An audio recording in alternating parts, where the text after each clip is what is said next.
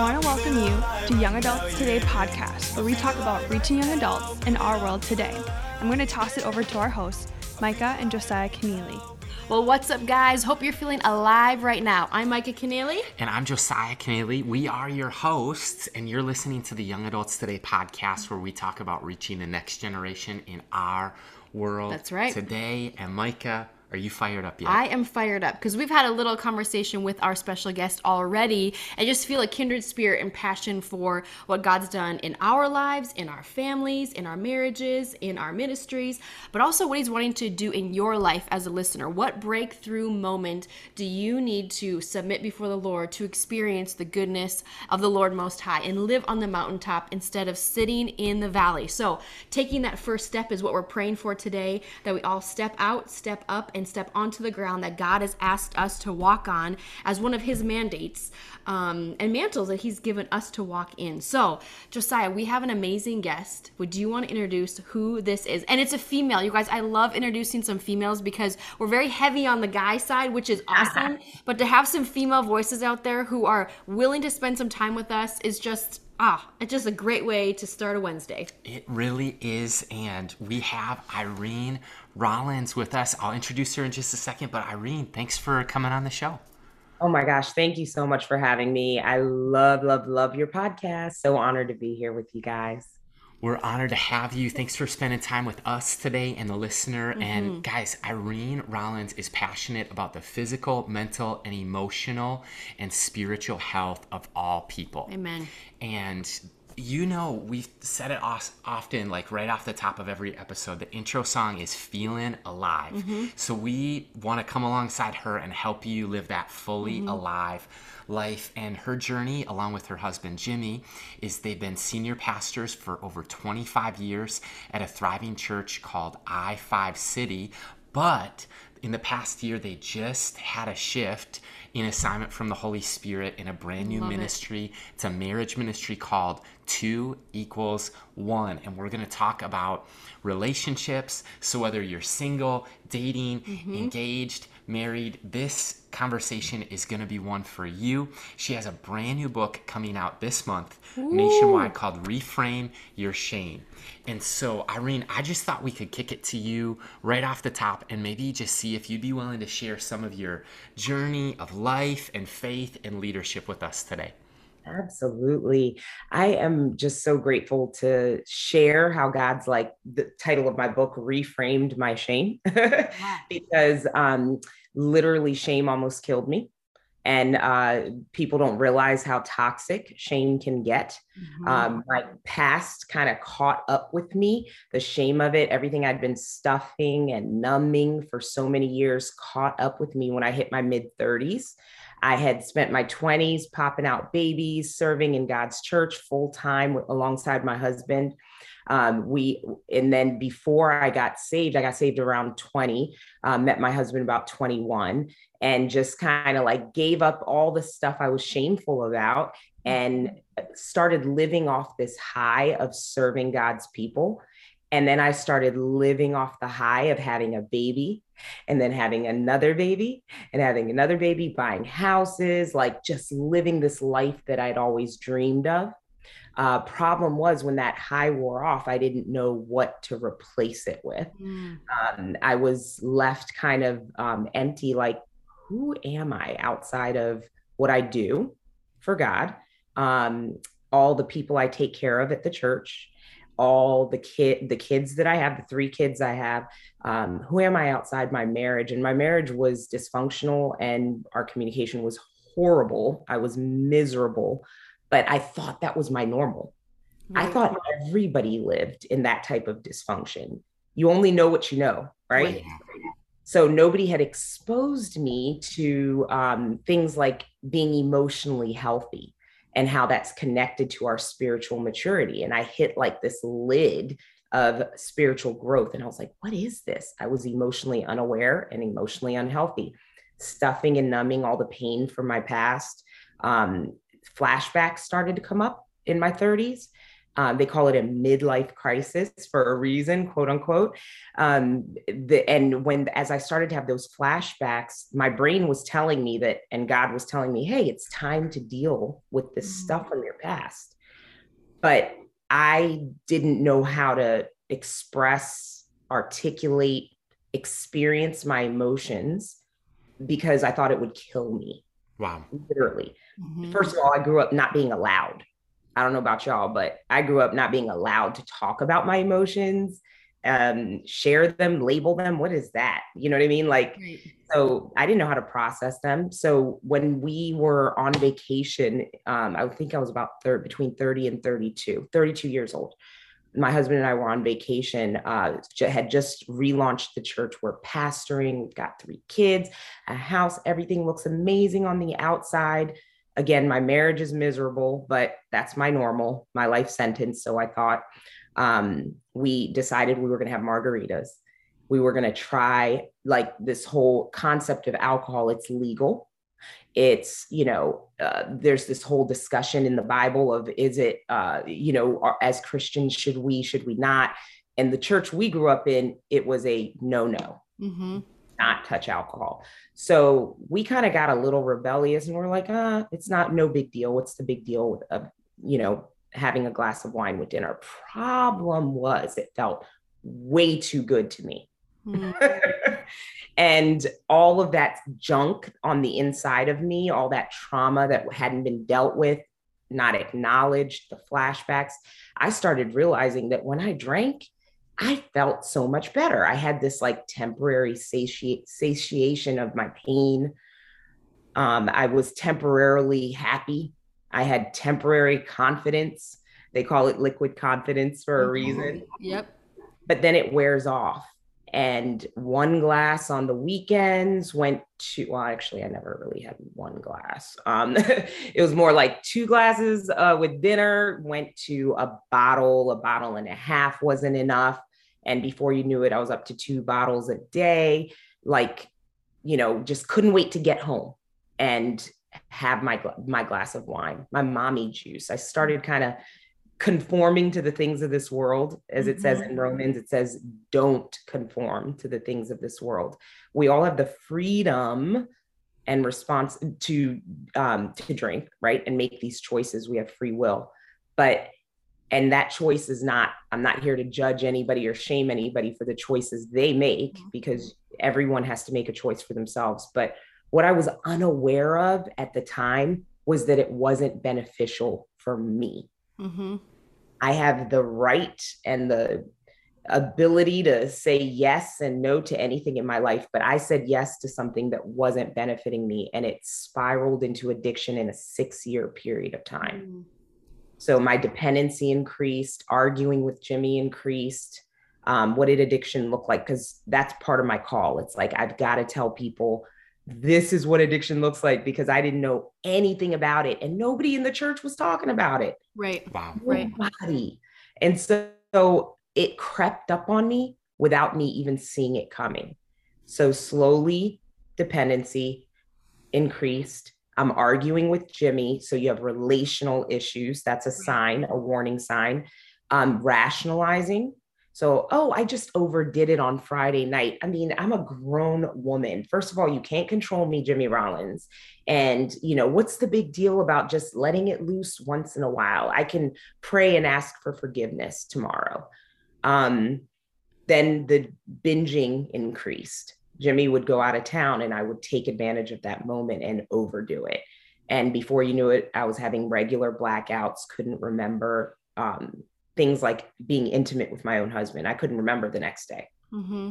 Like, horrible. But little did I know that I was set up for addiction because I had undealt with pain and trauma in my past, a lack of awareness of my emotional world. So it was eating me alive. And then I had no awareness of the addiction slope and scale. So I went down it and ended up in rehab and hit rock bottom. Wow. Irene, thank you so much for going there. We just were talking about a couple of days ago, just because we can do something, whatever that decision is, doesn't mean we should. Right. I think the can, we're like, I can fill in the blank. I should, oh, I know that that's wrong. You know, just like identifying like what's right and wrong for me, for my household, for my family, whether it's an addiction, whether it's, it can be anything. It can be technology. It can be beverages. It can be, I mean, gaming. That is the limit, unfortunately, right? So fill in the blank, but it's just like, how do we live in moderation? But you had kind of leaned into this concept of like, can you just define codependency? Many of our listeners, they might be, I don't know, single, dating, married, engaged. And I think when we live in the world which we live in, where there's a lot of loneliness, there's a lot of anxiety, there's a lot of depression, I think there's a natural bend towards the worldly things instead of recognizing, wow, like you said, there's some undealt with trauma and memories in my life that's causing me to relapse in emotions, thought process, justification, I have the right, you know, like all those different layers of the onion. We're like a bunch of onions and God's just trying to peel them back to get to the core of this is who you are if you are my child, right? So can you just define what like codependency is, and from codependency to that real connect, that reconnection that you had maybe after coming out of rehab, after, you know, just recognizing like, wow, Jimmy, I'm going to choose to stay with you and we're going to fix this marriage and put Christ back at the center. Can you just kind of lean into that portion or speak to that if somebody may feel like, wow, I feel like between a rock and a hard place myself? Sure. So codependency is like an ever evolving, the definition of it is ever evolving, especially in this time period. I think that the season of this world, it's like the understanding of codependency is moving at snail's pace, right? It's slow. People aren't understanding it, which is why I'm loving you guys are talking about it, because I believe that codependency can become a disease, a disease that can kill you. So a disease is just simply means that your something has been altered from its natural state to the point where it's like it's permanently altered or what have you. So a disease like alcoholism is a disease. My brain is forever altered in it, as it relates to alcohol. I can never touch it again because I go crazy and I can't just have one. Do you get what I'm saying? Totally. Codependency can be the same way. Codependency, the root of it is childhood dysfunction. Guess what? We all have a little bit of codependent tendencies. We all came up in dysfunctional families. Right. And what happens is when the dysfunctional caretaker does not care for the child in the way that they should. So that means acknowledging your child's emotions, their needs, meeting their needs and wants. You grow up needless, wantless. That was me. I wasn't allowed to share my emotions. So I grew up stuffing and numbing them. You're not supposed to do that. I exploded. We will explode, implode, self-destruct if we don't experience these God-given emotions, good, bad, and ugly that he gave us. Right. Codependency is having other esteem. It's really hard to esteem myself. I have a hard time affirming myself as a recovering codependent. My self-esteem, all those years leading up to my addiction, was based off of what others thought of me. Right. And let me tell you something about this whole shame thing. When shame comes in, I shamed myself as it relates to God. I would read the word of God and shame myself that I wasn't enough, not good enough. God's grace didn't apply to me because my issues were just unforgivable and I'm too broken, too far gone. Yet I'm pastoring and creating environments for other people to come and know the freeing power of Jesus Christ. But as a codependent, I can't do that for myself. Right. So I kind of believe that codependency, another facet of codependency is when you're dependent on you're too dependent on someone else. So your dependency on others is in extremes, overly dependent or under. Wow. Does that make sense? Yes, of course. All of these dynamics stunt our development into adulthood. So we don't become functional adults who can relate with people and ourselves and God in a healthy way. So codependency, I believe, is the root of all addiction. Right. That's amazing. And so I got to rehab. The first book they had on my bed, my Bible was here, and the word of God was speaking to me and helping me reframe the shame of my situation that I was in. He was promising me that I'd, like, in his word in Psalm 27, that he would never, like, that I'm going to experience joy in the land of the living, that he hears my cries and my prayers, and I need to wait patiently and on him. And his word was speaking to me in my valley of shadow of death. But then this codependency book was put on my bed too. Wow. By the treatment center. They're like, start here at birth. What was happening around your birth? What transferred to you while you were in your mother's womb? Like, wow. We got digging into the stuff that happened before I even realized I was a human. Mm-hmm. You know what I mean? And yeah. So I don't know if I answered your question. I'm kind of all over. So codependency, it's a yucky thing. And so I'm in recovery. I identify that that's an issue for me, that I am overcoming codependency for the rest of my life. Yeah. And I just look at how we overcome, Irene, is the blood of the Lamb, mm-hmm. the word of our testimony. And you yeah. have a testimony that you've begun to share already today. Mm-hmm. And it's, and I think also just the word of God, the blood of the Lamb, the recognition that the gospel says this, that Jesus does for us what we could yeah. never do for ourselves. Right. And I love that mm-hmm. the idea that Jesus came to pay a debt that he didn't owe, mm-hmm. because I owed a debt that I couldn't pay. That is the reality of what we're talking about. And I think as broken, imperfect people, mm-hmm. we all have our own childhood. We all have our own family of origin. We all have those things that, whether we've dealt with them or not. And I think of a book that I read more recently, but Emotionally Healthy Leader, and Emotionally Healthy, just the program with Peter Cesaro, the yeah. idea of drawing out like a family genogram of like, hey, how is my relationships with my parents? How is good. Siblings? Like, where are there any broken relationships? Like, this is all a part of it. And what I'd be curious for you is, you kind of left me hanging anyway. What was, I know you've brought us to that rehab moment in the Bible on the bed and learning about codependency and being set free by the reality that God's grace is sufficient for your needs. Where did it go from there? Are you willing to just talk about maybe yeah. coming out of rehab or back into marriage and ministry, what that journey has been like? So we got honest with our pastors and told them how miserable we were in our marriage. And my husband got honest about my drinking, and they went ahead and put us on break. Mm-hmm. Good pastors will sit you down for a season so you can focus on yourself, getting well, and focus on your family. It's family before ministry. Yep. Any day. Family is our first ministry. And if you don't have kids, your marriage is the first ministry.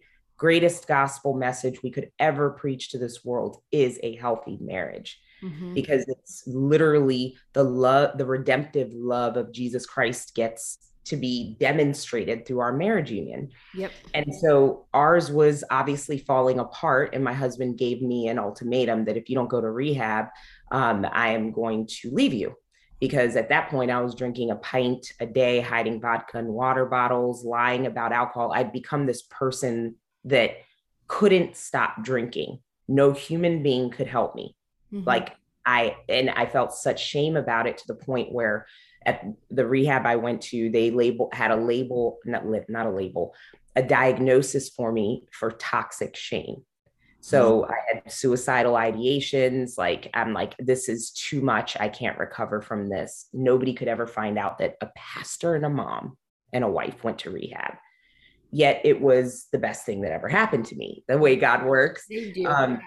Yeah, hitting rock bottom was the foundation of what the Lord built the rest of my life on. This is where I found out about codependency and so Jimmy and I had this amazing, quick whirlwind romance. Met at work, 2 weeks later, went on a date, engaged 2 months later, married 6 months after that.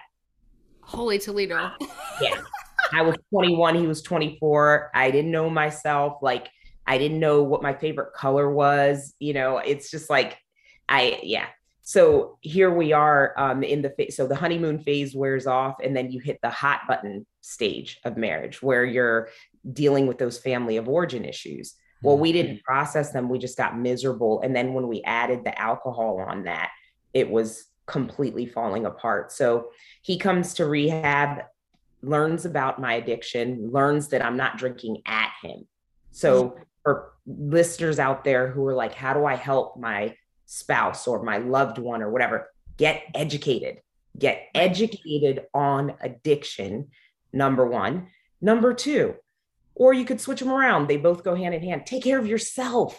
Yeah. You can't control the other person, but you can control you. So right. How did God make this, all this yucky stuff in my life good? It was when the whole family studied alcoholism, studied trauma, studied codependency, and began to activate all of the tools and things we learned in our everyday life. So Jimmy was like, oh my gosh, she's not drinking at me. She can't help this. So he reframed the way he looked at me. He looked at the little girl, looked at me through the lenses of the little girl who was abandoned, felt abandoned by her dad under the bed, which was a trauma for me. And my dad went to go work overseas, by the way. So he didn't willfully abandon me, but that's what I made up. That was right. The narrative and the script that I believed in my heart about myself. Right. I wasn't good enough for him to stick around. So Jimmy began to see that little girl. He began to see the girl at 10 years old exposed to pornography, the 10-year-old little girl that was exposed to alcohol at 10, the one that was 14 living in Switzerland, abusing alcohol, living this life in boarding school, but by myself, feeling abandoned again, having to figure out life on my own, then abusing alcohol all through my teens. I became a little alcoholic at 10 years old. I didn't know it though. So when he started to see me through the lenses of my wounds, we began to heal together. That's so good. Yep. He took care of himself though. He had to get in counseling because the emotional, people don't realize that the loved ones of the addict are just as sick emotionally as the person in the addiction, just as sick, but all the attention goes to the person in rehab.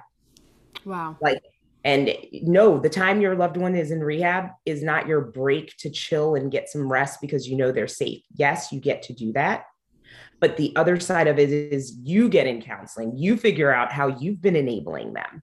Because it may not be clear to you, the part you have played in it.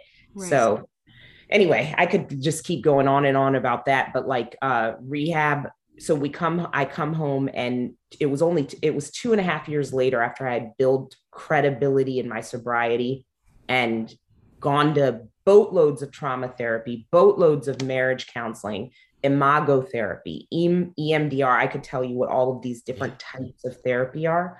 And my family got well. Then we shared it with our church, and our church exploded in growth because people were like, me too. How do I get free? Help me. Oh my gosh. If she can talk about it and she's a pastor, then I can receive the grace of God in my weakness as well.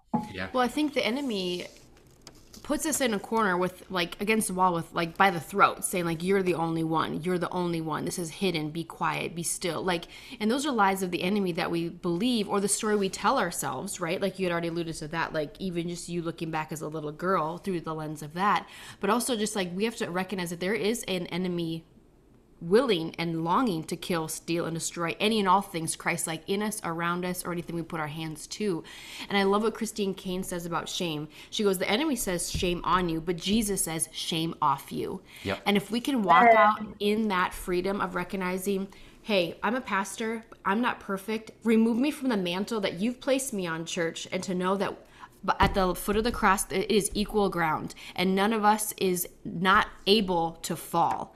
It's whether or not we're going to be willing to stay there and allow the enemy to keep us at the foot of the foot of the cross, beat up for the wrong team, right?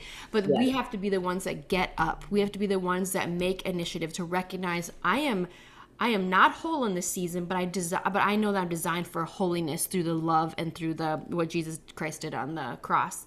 And I think as a church, sometimes the congregation that you kind of alluded to is the fact that I want to experience freedom too. Like, I'm struggling with this too. Like, why aren't we talking about the guilt, the shame, the sin? Like, how do we identify and call the enemy out by name so we can rise up to the kingdom of God and be the person that God's called us to be, even if we have to go back 20, 30 years of junk? But let's start pulling this string and see where the end of it, or like the beginning of it, took place. Because I've been through prayer mentoring. Josiah's been through prayer mentoring. It's not counseling, we call it mentoring. But they help you peel back the trauma, the there's the labels for everything, like inverted parenting, all types of things that kind of come out and come up when you're like, oh my gosh, like I messed up and I thought I was the wholest I could be or the healthiest. This is the healthiest I feel. But in reality, if you start tugging on something, it's going to go a little deeper, right? But we want to find the root of that. And I think the important thing is that when we take something out, like a garden, if we take out a root, I want to replace it with something godly. If I want to take out the root of shame and find out what that is and pluck that out of my heart, pluck that out of my story, but let it still be a testimony, I need to replace it with the true living word of God. Who does he say I am? I am whole. I am righteous. I am set free. So I would be curious, Irene, like as a pastor, what is your advice to somebody who's maybe leading a church, who's never talked about guilt, not even addiction, just like guilt at large, or shame, or sin for that matter? How do we as leaders, or maybe the listener, how do we begin to talk about this healthfully and not get up from a stage prematurely and say, here's my problem, blech. And it's like, oh, you haven't even started the healing process. Don't get up and tell me you have a pornography addiction and you're meeting with me weekly and being mentored by me about my porn addiction, or whatever the addiction is. Pornography is just running rampant, so I use that a lot. So forgive me, listener, whatever the issue at large is. Yes. So it's funny that you say that because that's called oversharing. Yes. And that's a boundary violation. So in codependency, we codependents either under or overshare. It's a lack of moderation, remember? Mm-hmm. So you can't self-regulate very well. So that whole oversharing thing is not okay. And I write about that in my book. I write about what that looks like. When is it, who you should share with? Who are the safe people? When the timing, when does God want you to share this? And what's your motivation? Mm-hmm. Is this just to say, I got honest and I told the whole world that I had an affair on my spouse? Like, okay, but tell me what you did to overcome and how you and your spouse redeemed your marriage. How did you guys forgive one another? Mm-hmm. How did you build trust? So it's like me saying I'm an alcoholic is saying that, not that I am bad. I have reframed the shame. Mm-hmm. And I have claimed victory the way Jesus did, how he redefined the cross and the shame and humiliation of the crucifixion. Mm-hmm. He has shown me that if I look to him and as my healer, as the author and finisher of my faith, he's writing my story, then he can help me turn this thing around. So when I say I held on to that, I did not want to say I was an alcoholic till day 38. When I finally admitted that I was an alcoholic, that grace came in that you referred to from 2 Corinthians 12:9. Like when I admitted my weakness, then the grace of God came in to give me the strength to walk out my recovery. But I held on to that thing. Denial. I did not want to say I was an alcoholic because I felt like it was the most shameful thing I could speak over myself. Mm-hmm. And not realizing that by acknowledging my weakness is how I got closer to God. Right. So it's like in the church, we can talk about things, and once we've conquered them and overcome them and felt from godly counsel that it's okay to share publicly. And it's been like exactly what we're going to say has been rehearsed. That's really critical, because one thing in the 12-step program, it says when you're going to make amends or you're sharing your story, if it's going to hurt the other person or someone else, then you should not share it. That's good. You should keep it and go to counseling and share it there, and go to counseling where they're legally bound and, talk about that situation. But if it's going to hurt someone else, like you sharing that story, there are parts of my story I'll never share publicly because it hurts people that are near and dear to my heart. My abuser.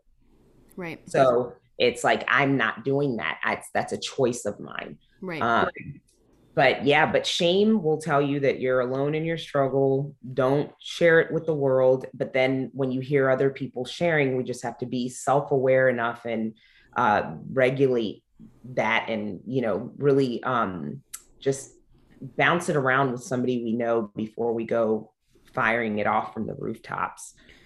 There is such wisdom in that, Irene. And I think one of the challenges that I see with church ministry and with leaders is I don't know if it stems from the priest laity model where there is this separation, or people were once established with a pedestal, like they were the priests and then everyone else was kind of the common people, the laity.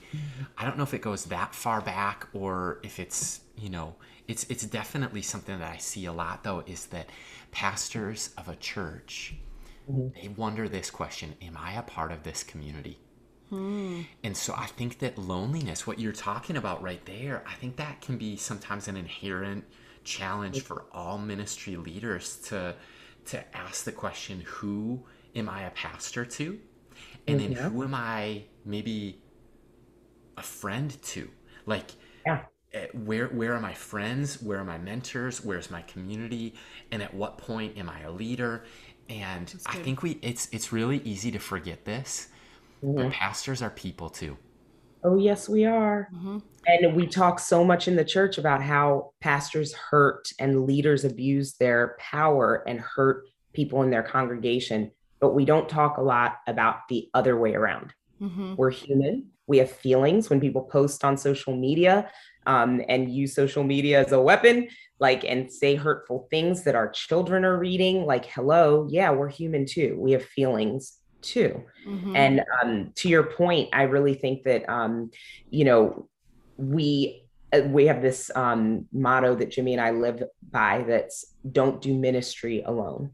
Don't do life alone. That applies to anybody, because as a leader, and I know you've read Emotionally Healthy Leader because I can hear it from even your question, but that for me, some of these wounds were self-inflicted from my ministry years. It wasn't the people hurting me. It was me hurting me because I didn't have proper boundaries. So my employee, I was also pastoring, and then I'm speaking into their life, and then they're telling me about their marriage. And it's like, it was too many layers to have to navigate. It's like, no, can I just be your pastor? And then I have a community outside of my church where I go get fed. I have a pastor speaking into my life. I have peers that I'm in relationship with, that I do life with, that, like, as a pastor and a leader, I'm not going to get fired if I tell my friend Andy Andrew that my husband sucks today. I'm just having a bad day. I work with my husband. I have to go home with him, and he ticked me off at work, and somehow I have to muster up the brain power to connect with him this evening when I'm mad at him from work. Do you get what I'm saying? Like, the complicated dynamic of working with your spouse and being in leadership. I can't go to my, a boundary violation would be going to somebody in the congregation or someone in on staff to complain about my spouse. And even complaining. Now with my recovery work, I've learned how to have a conversation with someone where I can vent, not be judged. This is how I know they're a safe person. They challenge me back. They won't let me just stay in my vent. That safe person is going to say, hey, Irene, what's your part in it? Hey, Irene, okay, you said that. Now what are you going to do about it? Like, not just me dumping on them, but them actually challenging me back. So if you're isolated and not in community and not finding community for yourself, then, like, good luck. It's not going to end well. Seriously. And I think that what you're talking about the nature of ministry is there are some dual role relationships. A pastor might also be an employer. So there's the pastoral employer dual role relationship. You might be working with your spouse. And so for us, at what point is it marriage conversation? And at what point is it about the work or ministry? But I think to be mindful and intentional, because some of it is built in. Like, it's unavoidable that there's going to be some friendships. So we are relational beings, so there is, we can't just compartmentalize everything, but just to be aware that there are some dual role relationships and that there's going to be some complexities in navigating them. And then I would say to anyone who's listening today and you find yourself single, you have an amazing opportunity. You have, honestly, what I would even call right now in this season an advantage, and that is you can pursue health as a whole person, whether it's emotionally, physically, your finances, spirituality, in each area, mental health.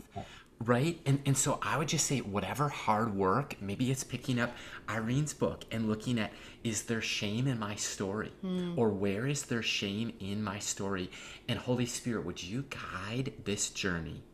Would you guide this process in my heart and my emotions and my narrative? And God, would you help me to reframe any shame so that I can see it as off of me? Right. Mm-hmm.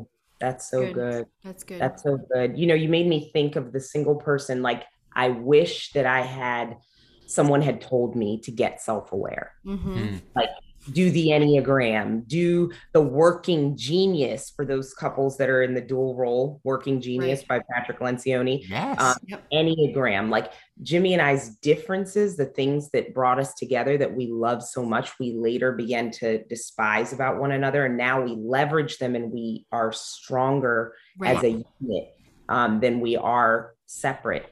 However, I wish I had taken the time to, in my separateness, in my singleness, to become self-aware, to find out what is this codependent thing so that I don't become codependent in my marriage. What parts of my dysfunctional past, because we all have them, are, am I going to work on before I get married so that when my spouse triggers that thing, I have a response versus a reaction.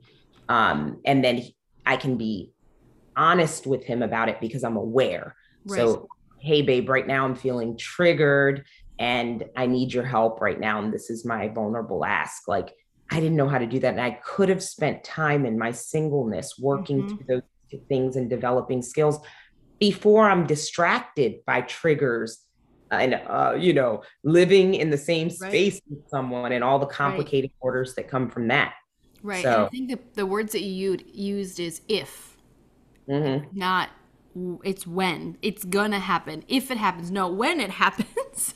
When it happens, because it's going to happen. And we've just learned, like, just being married. I got married at 30, so just recognizing and realizing, like, we all have a past, we all have a story, but learning how to lead ourselves well in a form of singleness just helps us learn how to lead with each other and alongside each other.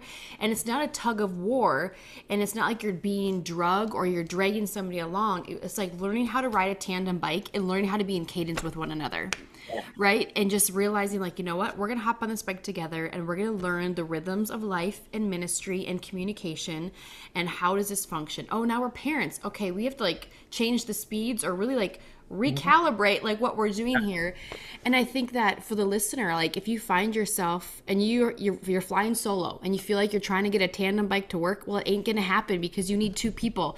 But be the person you need to be and become in a season of singleness, because your confidence will be found in Jesus Christ, not in that other person.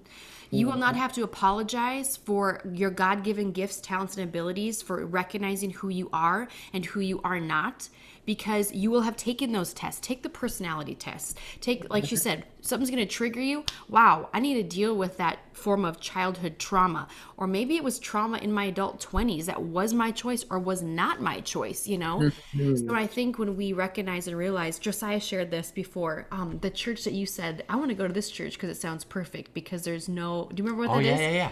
I heard Andy Stanley share that at North Point, he said, there's no marriage issues. There's no married people issues.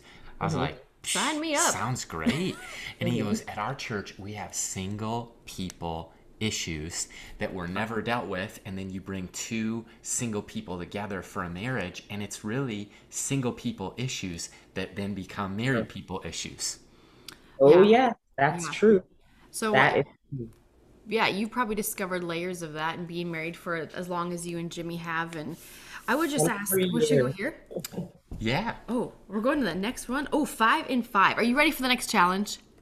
Sure. You like games. It feels like you're up for the next. You're like the next contestant on 5 and 5. Yes, let's go. All right. Do you want to kick off, Steph? Yeah, kicking off this podcast really is about the next generation. And so I'd just be curious to you, Irene, why does young adult ministry matter? Why is it important and vital? It is important because literally, so for me, I'm thinking young adult ministry are, there are next leaders, there are next, and there are next opportunity to break generational cycles. Like the next gen, the young adults are the ones who can do better than what our parents did, and our parents, like every generation's got to get better. Mm-hmm. So my prayer has always been, what is this generation supposed to be doing? Because God has a specific call and a specific thing to accomplish that each generation has to accomplish. So this generation of young adults that's happening right now, they have something specific that God wants them to deal with that impacts our world and eternity. Mm-hmm. So it's important that I focus on making sure they win. Wow. And they accomplish the call of God on their generation. That's so it's so important because of that. They got to do better than me. They got to just the greater things through them. Yeah. Get what I'm saying? Yeah. Amen. Yeah. It's so good. All right. Question number 2. Here's a fun one. Irene, if we were to find you on a day off for a summer activity or something, a fun hobby that you've taken up outside of ministry, what would we find you doing or enjoying? I would be doing 2 things. Okay. Boot camp. So I'm making a comeback right now. See, I saw you. We were watching. I was like, we got to follow her. And he's like, oh, she's getting after it at the gym. Look at her. Those box hops. Oh, I hate those things. Yes. I love it. Every time. I'm like, I have to be doing 30-inch box jumps to feel like I've worked out. You got hops. I'll be doing boot camp or reading. I'm an avid reader. Like if you could see my bookshelf right now, it's like I'm reading 3 books at a time. I inhale books. That's like him on vacation. I can relate to mercy. You. We just got back from a week at the beach, and I think I read 2 books while we were there. So yeah, that's awesome. Oh, and one last thing, I'm obsessed with English bulldogs. They are. See, they're so cute. They're cute. I told you. He's like, I don't see it. I'm like, oh, pit bull or little. Oh my gosh, yeah. Oh, I love the squishy face. So yes. I have a 3-month-old one right now, and she is everything. That's too fun. That's too fun. How about this? The curveball today is if you could ask Micah and I anything, no topics off limits. What would you want to find out today? Okay. Great. Okay. Let's see. And y'all are cool. Getting real, getting honest. Yeah. We don't know what's coming. We're ready. Keeps us on our toes. What would you say is the most difficult issue you have to talk through in your marriage? Like, what is the hardest thing that you have found that you have to discuss, and why? Ooh. Do you want to go, first or second? I can go first. Okay. To me, I think it's any time there's a repeated conversation, like maybe we've articulated some expectations or thoughts or ways of upbringing, and then it was unresolved or there was unmet expectation. So I'll give you an example. I worked nights all through high school, all through college, worked 8 years, and so my shifts were usually 5 to 10, 3 to 12, in that range. Then I would go home and do homework. And so all that to say is some of my most creative, best energy has become a night owl. That's maybe my default tendency. Mm-hmm. However, Mike is a morning person. We have 2 little girls, 10 months, 2 years old. And so they are all up at the crack of dawn, like 5:30. So I think for me, when my best energy might be reading that book at night or writing a writing project or like late at night. And so for a discipline for me is I need to go to bed early when I'm not tired when I might actually be wired so that I can get up and help my family. But I think that has been a source of frustration on both ends where, man, I'm exhausted at 5 a.m. Yeah. My best energy isn't till like 9. But then Micah and our girls, they're expecting me to be up, going to boot camp, ready to go. And so that would be an example of, hey, Josiah, that's your day. Thursday is your day with the girls at 5 a.m. That's hard for me. And so it's a constant, I don't know, dance of like, I'm not trying to let her down. I'm not trying to be lazy. That's just a challenge for me. And it could easily become a frustration for both of us. Well, that's good. That's a good one. Oh, man. I would say this is me personally. I think this is a personal challenge of mine because I didn't grow up with it. Is just apologizing, saying I'm sorry, and owning up even when I know that I'm wrong, or out of turn, or if an unmet expectation, it may come out sideways as a frustration and not articulating out of a source of anger or of like, I am so annoyed right now. Like, I can identify emotions pretty well, and I'm just like, let's just tackle this right away. So I think one thing that we've learned when it comes to having a deep, meaningful conversation of calling each other out and up, meaning I'm going to call you out in this area that maybe I feel misunderstood or hurt, but I'm going to call you up in a godly way, hopefully pointing to the heart of Christ, is our conversations. Like, so he had already alluded to the fact that 10 o'clock, he's like, let's dream session. Let's plan the next 5 years of our life. What are our goals? And I'm like, I want to study the backs of my eyelids for the last 2 hours now, so I think I'm going to go to bed. So I told him early on, 5 years ago, literally probably around this time, I go, listen, if you want to have a deep, meaningful conversation with me, do not try to have it about finances or anything major past 10 p.m. So anytime I was up past 10 p.m. in the house, he would just be silent. And I'm like, okay, this is going to be our marriage, and he acts like he's PO'd all the time. I'm like, past 10? I'm like, what is his problem? So finally I said, I'm like, Josiah, I'm like, why don't you ever talk to me past 10? He goes, you said I shouldn't talk to you past 10 p.m. I was listening. Oh, his interpretation of like, don't talk to me at all versus, hey, if you want to, like, I don't want to say pick a fight, but if you want to have a deep, meaningful conversation, if you want to brainstorm about our future, if you want to, you know, call something out in me or just like whatever that is, you have the freedom to do that, but just don't do it at 10 p.m. because I'm more vulnerable. I'll probably be a little more vocal, and I'll probably go to bed angry if it's something that seems unnecessary or if it is important. I want to be a clear mind. Yeah. So I think that has been a realization of like, when do we have what conversation?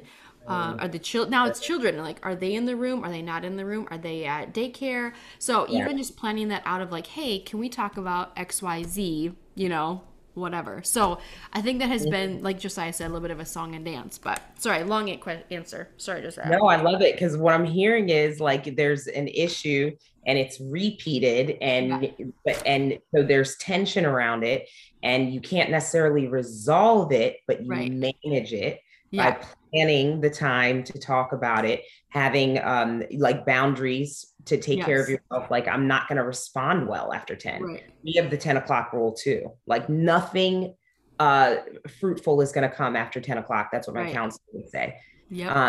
And so we had to plan our hard conversations for a while, every Friday at 11 o'clock for 1 hour. And that's it. Set the clock. Saved by the bell.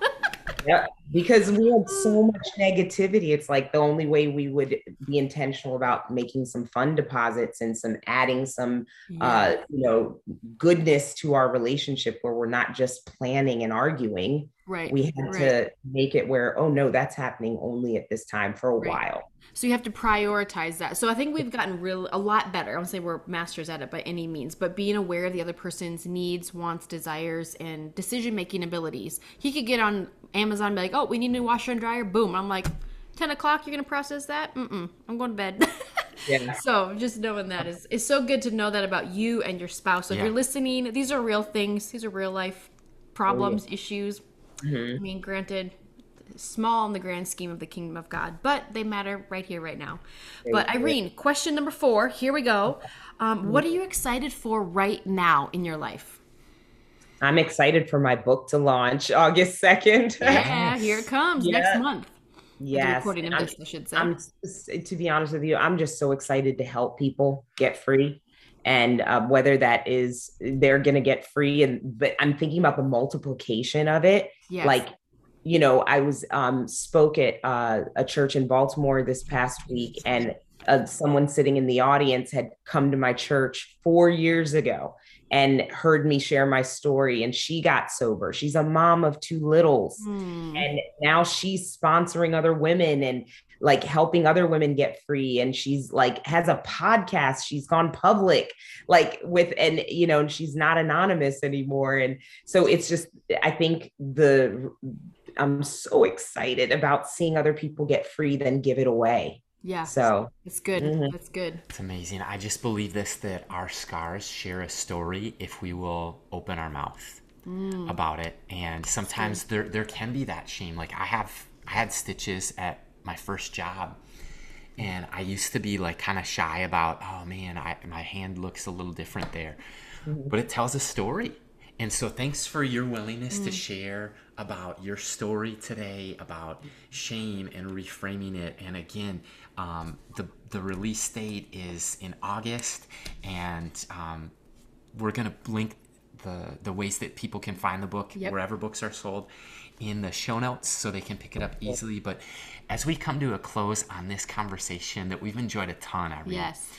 If we were to hand you the microphone and say the room was filled with young adults who maybe needed a little lift in their spirit, would you be able to end on a note of encouragement or insight, something that can maybe encourage them today? Yes. Let's see. Where do I want to start? Okay. So for this next generation, I believe what God is saying is that he wants to use our all, whatever's in our story, and he wants to turn it around for good, not just for ourselves, but for others. Mm-hmm. So how is he going to be able to do that? First, we have to surrender our all to him, the all of our past, the all of the things that we're shameful about, all of the things that are out of moderation in our life. If we don't admit it, we're not going to be able to quit it. He can't heal a wound you say is not there. That's what the prophet Jeremiah says. So submitting and surrendering our wounds, our past, our issues as they come up over the years to come, surrendering them to God so that he can heal them. Asking, sin separates us from God. So really just that time asking God for forgiveness, and then confessing our sins to others that we might be healed. So the God piece, that's where your forgiveness comes in, and your confession to God, confession to people is where you're going to get your healing. So you want to live a free life, do the work. The work is worth it. Mm-hmm. Everyone has a different journey. So find what works for you, whether it's treatment. Don't be ashamed of getting help, because you're not supposed to know everything. No one knows everything. So it's going to take listening to podcasts, reading books, going to specific counselors for specific issues, and the Word of God, being in a small group, like going to treatment, going to, being a part of a small group study or a 12-step program, Celebrate Recovery, wherever you can be, where people are encouraging you to be the best version of yourself. So, that's what I'm saying to this generation. Like, be emotionally aware, find out who you really are, who God says you are, so we can combat the shame and the lies of the world. And so we don't conform either to the things of this world. Like, we got to know what God says so that we can know how we're going to live. So good. It's spot on, Irene. I would just say as we close that there's another side to the story. There's another side of addiction. There's another side to the shame, and it is the overcoming. It is the victory. And you're calling to the listener from the promised land today. And we just want to say thanks for your time, for your vulnerability, for being transparent and open and honest in a lot of ways. And we just appreciate you. Excited about your book, excited about your ministry, 2 equals 1. And thanks so much again for your time today. Such an honor to be here. Thank you for having me.